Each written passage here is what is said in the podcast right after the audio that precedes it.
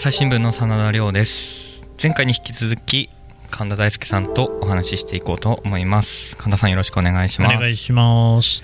まあね前回はねえーと、真田君が、えー和歌山から大津へ移動になったよっていうところでねはい。一旦こう締めましたけれども、はいあなた近いって言ってましたよね。近いですね。でもね僕の同期にね、はい。振り出しが岐阜で、えー一宮、愛知県の、ね、に移動して、その後名古屋本社に行くっていうですね、まあ、かなり短い移動をした人が、なるほど。それに比べるとちょっと遠いかもしれない、もう快速電車に乗っちゃうと、あっという間に着いちゃうみたいな、30分ぐらいとかじゃないのかな、ね、そういうところもありますからね。それに比べれば。ただ確かにそうかも、ブロックをまたがなかったんですね、はい。広島の方に行くであるとか、四国へ行くであるとか、はい。ではなかった。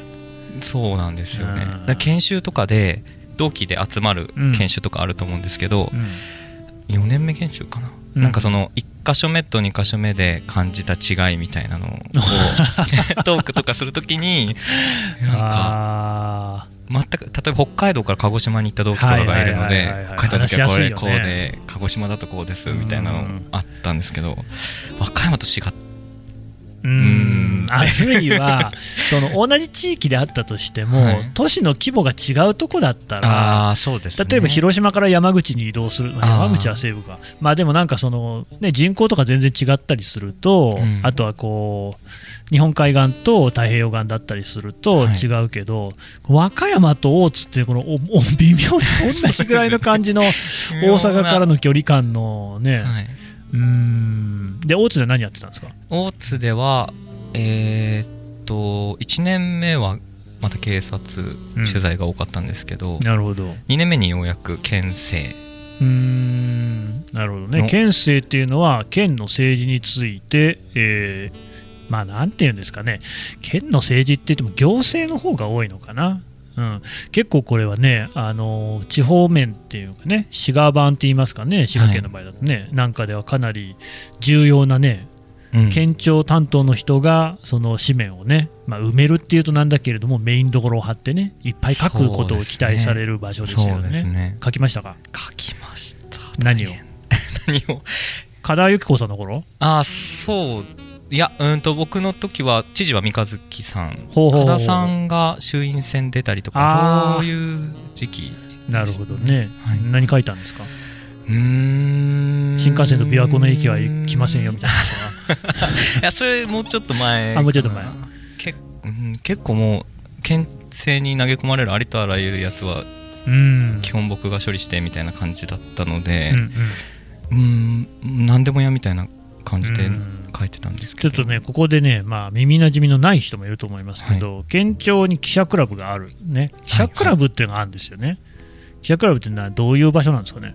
記者クラブっていうのは例えば滋賀県政記者クラブだったら、うん。そこに所属するあの新聞社テレビ局うん、の記者たちが集まる場所。うん。なぜ集まってる？そこにあの各県の部署から、うん例えば投げ込みと言われる、うん。いわゆるこういう新しいことをしますよとか、うん。こういうものができましたとかいう広報文が流れたりとか、いわゆるマスコミに広報したいことが、うん。そこにどんどん集ま情報が集まってくる場所という感じ、別にだから、県の人に限らずね、はい。あのー市民団体の人でああっても別に普通に、要するに記者クラブっていうのは、マスコミがいっぱい集まってる場所なので、はい。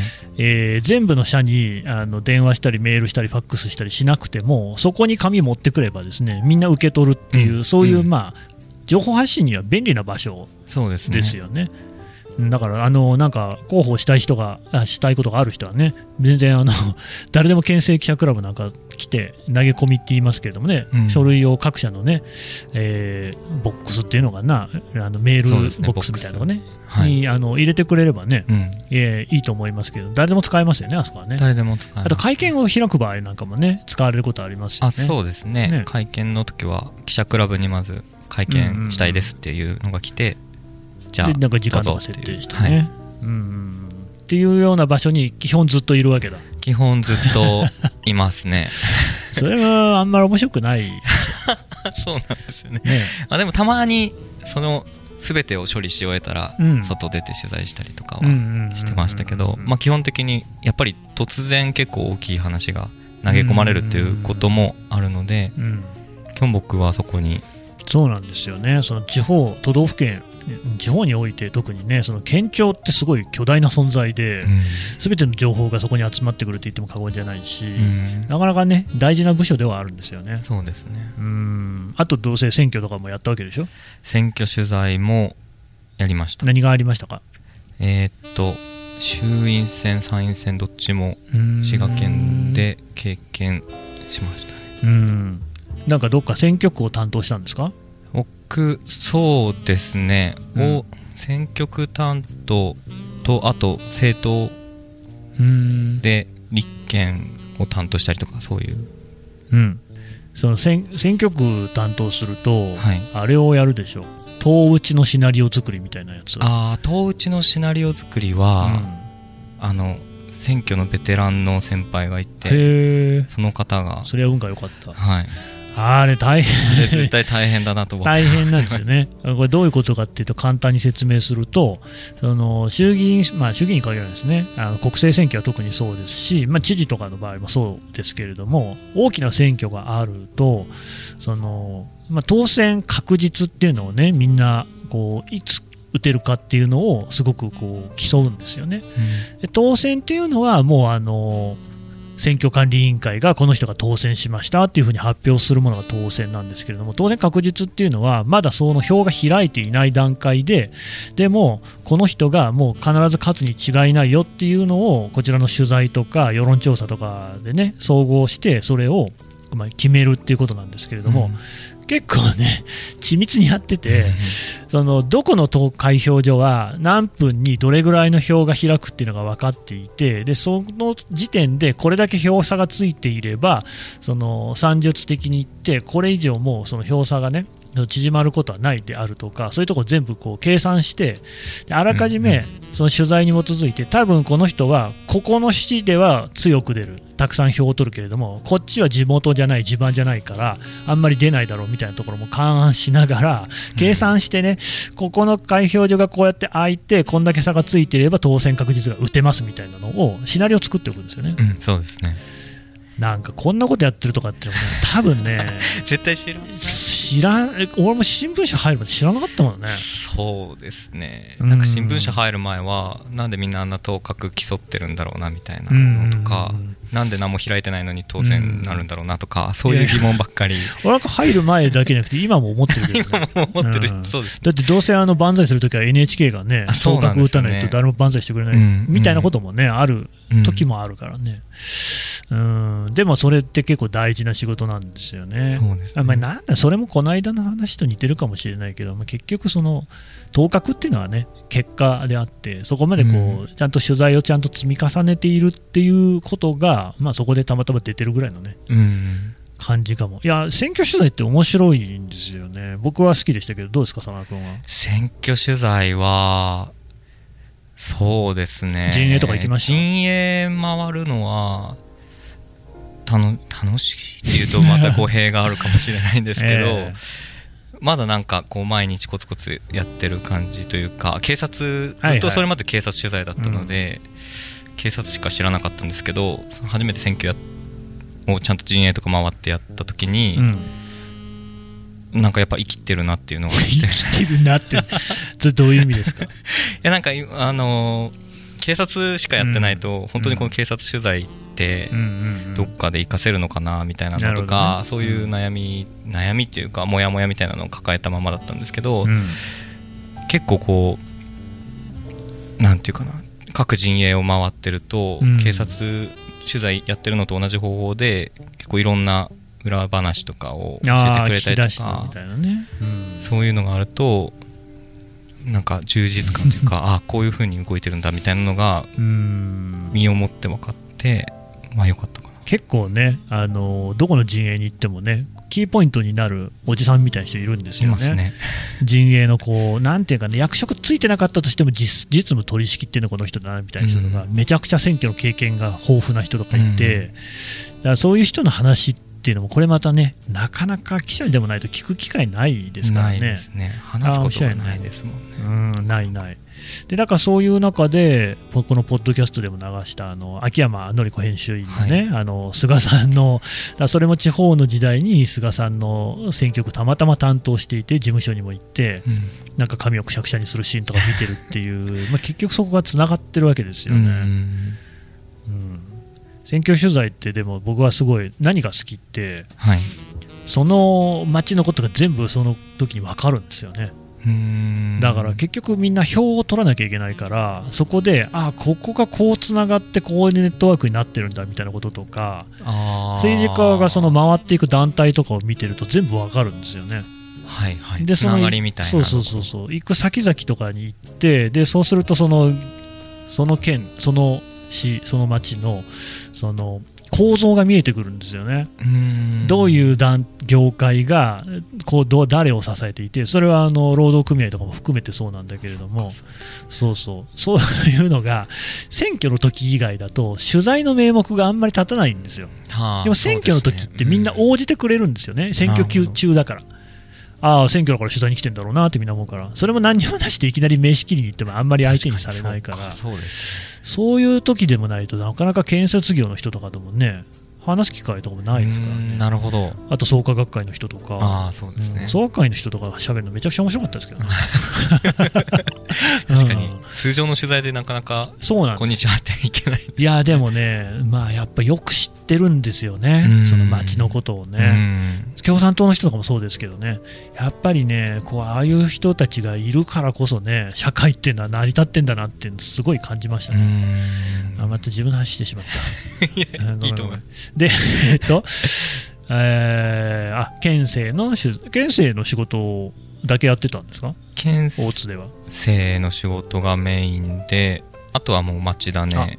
そういえば高校野球とかやってないんですか、高校野球やりました。大津で、うんと和歌山山でやりました智弁、えっと僕が担当の時は一律和歌山って今年選あ抜ー C 和歌山ね、はい。うん、今年選抜出る。はい。担当記者だったんですか、の担当で行きました。どうでした？いやー楽しかったですね。何が楽しかった？いやなんか僕もともと小中は野球をやっていたのでそうなんだ。はいそうなんですよ。へー。でまあもともと野球が好きだっていうのもあったんですけど、うんうん。なんかやっぱりずっと地方の大会から見てるとうんうん。かなり愛着どの記者もそうだと思うんですけどチームに愛着が湧いてうんでようやく出たかかった甲子園で。出たかった。いやいや、はい。ようやく出たかった甲子園でこう活躍してたりとかする姿見るとなんかよかったなすごいみたい、じ ゃ親目線みたいな純粋だよね。まあまあ、親ってか兄貴みたいな兄貴みたいな感じかな。まあね、そうだよね。自分がやってたならなおさらね、うん後輩たちが頑張ってるな、みたいな感じかな。そうですねうんまあ僕は朝日新聞社にありながら高校野球には全然興味がない記者なんで。本当にね、なんかあの、じ僕もね、高校野球担当の記者を2年目の時やってたんですよ。2年目というとどこの？僕は栃木にいまあした栃木の時。で佐野日大っていう日大系列のね学校で高校野球夏のね、はい。大会をであの一緒にそれこそね大阪行って同じホテルにね宿舎泊まってたんですけど、まあ練習とか全然見に行ってなかったんで たまに行くとこう選手たちに「あ金さん久しぶりっすね」とかって言われるっていうですねひどいぐうたらぶりでしたけどねでそういう時になんか同期の記者とかがこの間あの監督と一緒にあの風呂入ったんやけどなとか言って、うんなんかそういう話とかをしていると舌打ちをしてましたけどね。いろんなタイプの記者いますから。そうですねちゃんと記事は書きましたよ。でも僕、高校野球はめちゃくちゃ楽しかった。あ楽しかったんですねえーというのは、はいやっぱ事件ってその自分が見たものを書ける機会っていうのはそんなにないんですよ。あるけど、まあ、発生直後ぐらいで。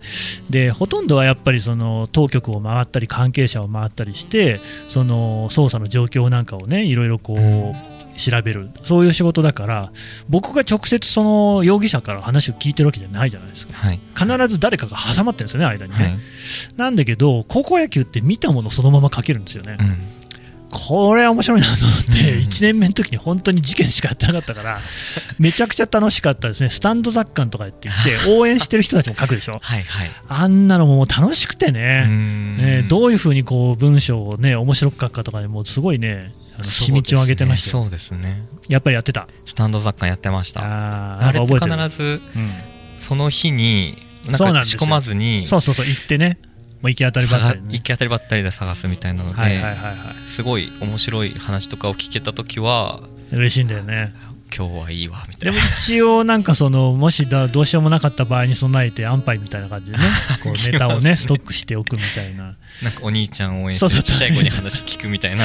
と りあえずそこら辺はね、ええ。もうなんかもうあの女の子が女女子生徒がね学ランなんか背負ってたらこれはもう閉めたもんだっていう感じのね。そうです応援団長。そうそうそう。何にもないと本当にあのブラバンが来ていない学校とかだったりするとね男のこうねあの補欠の選手たちがね応援歌をこう自分で「おー」とかって歌ってるみたいなこととかね やりましたね。ね。楽しかったですね、うん。うん。確かに。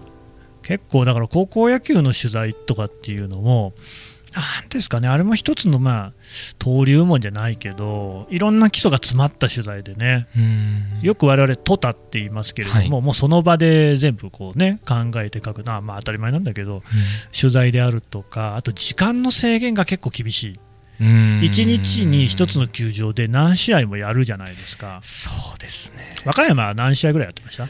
和歌山の時和歌山でも1球場なんですけど。あえー、1つの球場全部やるの？全部やるんです。すごい剣があるね。最後はやっぱ君寺球場って一番大きい和歌山の球場があって最後はそこでみんな野球やらせてあげたいっていう多分高野連の思いとかもあっへて1球場で。今今も多分じゃあ1日に結構な試合やるでしょそうですね。朝8時。何試合やってるんだろ4試合とかかうな、4試合うん、が基本だったと思います、大体物物理的に2時間ぐらいは必ず試合ってかかるから、は4試合やってももう8時間ですからね。い、そうですね。人間8時間労働って言いますから、うん、全然そういうふうにならないんで。全然いやでも高校野球なんかをやっていて取材をねしていると、そうやってそのまずそもそも高校生とそういうふうに接する機会っていうのが普段あんまりないじゃないですか、うんすね。自分が高校生じゃない限り、うん。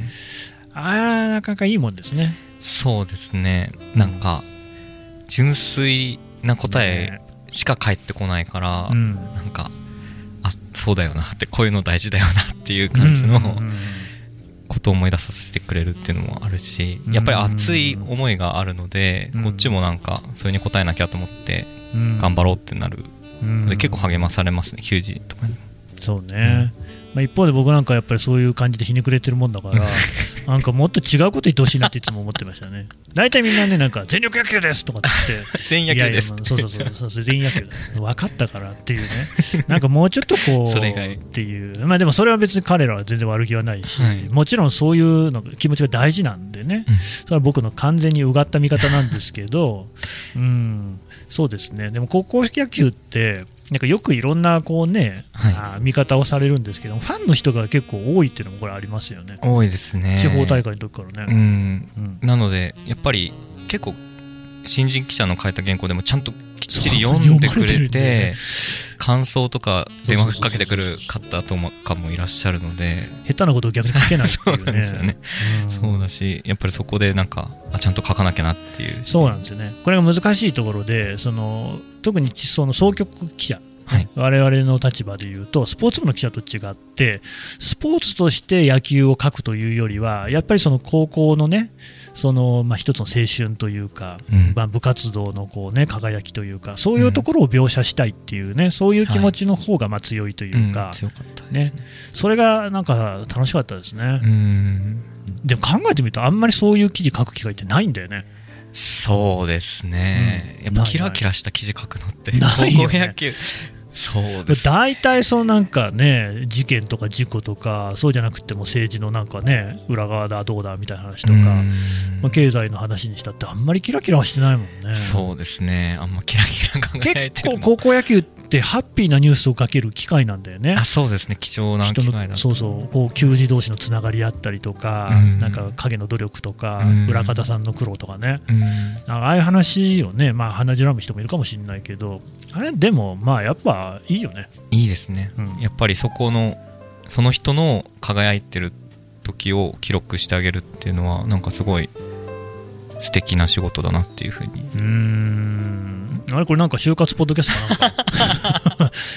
真面目に就活っぽい話になっちゃいました。でもなんかだから多分その、まあ、今ね、はい、例えば1年目で事件ばっかりやってる僕みたいなね 人とかも今ってことはないか今これ2月だもんな。まあでもやっぱ高校野球とかもそうだし、はい、それからそのまあ県政の仕事とか必ずね持ち場は変わりますからね、うんうん、その時その先々でね好きなことをねできるっていう可能性ありますからね、うん、そうですね、うん、なんかまあ少なくとも3年ぐらいはやった方がコスパはいいかも。なんか履歴書に書くにも3年ぐらいあった方がいいかもしれない。確かに。うん、あとね、3年が大事なのはね、はい、嫌な上司がで、変わっていきますね。う。ん、まあ大体この仕事3年ぐらい我慢すれば、やっぱ人事で変わったりとか。うんまあ、3年も耐えられないっていう。そうなんですよ、やっぱりね、最初にその、ね、個人での仕事が多いって言いましたけど、はい。まあ、個人もそうだし、あとやっぱ小さいグループで動くことが多くて、うん、まあ、特に地方とかそうですよね、はい、数人みたいな規模のところだと、1人うまくいかない人がいるとね、うん、壁になっちゃうんだけど、いずれいなくなりますから、ずっといるってことはないからね。ずっと同じってことは絶対ないですよね。そうなんですよね。だからそこら辺はもう、こう、ひと踏ん張りするかみたいなね、気持ちで。うん、あとはやっぱあれでしょう、僕は同業他社の人たちにすごい、あの、なんか仲良くしてもらいましたね。いや僕も同業他社には救われっぱなしでしたね。ドラウンド同期ですか、先輩ですか？同期もそうですし、うん、先輩記者も優しくしてくれた人たくさんいたので、やっぱり、あの、ライバルではあるんですけど、うんうん、でもやっぱり同じ悩みを抱えて、そうなんね、同じ土俵でやってるし、そうなんですよね、うん、なので、まあ、ピリピリする時もあるけどもやっぱり悩み相談できるのはそこの間柄だったり、ね、意外とそういうところはねそのなんか変なこうね圧力みたいなのがないよね。ないですね。うん。なんかスタンス違う新聞社同士で全然仲良くないんじゃないかみたいな思われがちですけど、全然意外と関係ない、ね、そうそう産経の記者とかすげえ友達いたし、うん、そもそもさ朝日新聞なんて産経の記者に支えられてんじゃんね、はい、もう俺の先輩でもさここでもそうです、ね、産経から来た人いっぱいいて、みんなめっちゃ優秀だよね、優秀ですね。うん。まあ産経だけじゃないですよ。毎日とかね。読売もあんまいないけどでもいますし、うん、うん、あ通信社からね時事とか共同とかが来る人もいるし、うん、NHK あんまいないかな。ゼロではないけどね NHK はあんま聞かないです。テレビは、まあ、NHK に限ると少ないかもしれないね。そうですね。うん。テレビね NHK なんか僕はあの書類で落とされましたからね。そうなんですか。もうもう最初に分かったんでしょうね。こいつは NHK には絶対合わねえなっていうのがね。NHK は余裕を持って出せたんですか？履歴書 NHK は出せました、うん。まあでもそう朝日新聞に入ってねよかったと思いますよ。うん意外とこんな自由だったっていうね。ああ、そうですね。うん。なかなかポッドキャストで伝わらないですけど、私見てくれたかも結構変な感じですから。変な感じ、そんなことないです。あの性格とかも変な感じですけどね。まあ、比較的、あの、まあ、あんまり、なんていうんですか、それで疎まれるっていうことはないですね。うん。なんかすごい個性、うん、なんか強い人多いですよね。意外とそうだよね。うん。強烈な個性持ってる方たくさんいて、意外とバラバラだな、ね、世間のステレオタイプっぽい朝日新聞記者っていなくない？いい。な僕が今まで関わってきた人は、うん、あんまりそんなザ・朝日みたいな感じの人はいないですね。うん。そうなんだよね。それがどこにいるのかっていう感じなんだけどね、うん、まあねなかなか。あとあれ、真田君の話をするはずが、なぜかその朝日の記者像みたいな話になって、まあね、とりあえず時間ももうだいぶいいところに来ましたんで、はい、まあじゃあまたあの機会ありましたら、真田君の話はね、続き聞かせてもらうという。はい、はい、ありがとうございました。ありがとうございました。朝日新聞ポッドキャスト楽屋裏ではリスナーの皆様からトークテーマも募集しています。ハッシュタグ朝日新聞ポッドキャストでつぶやいてください。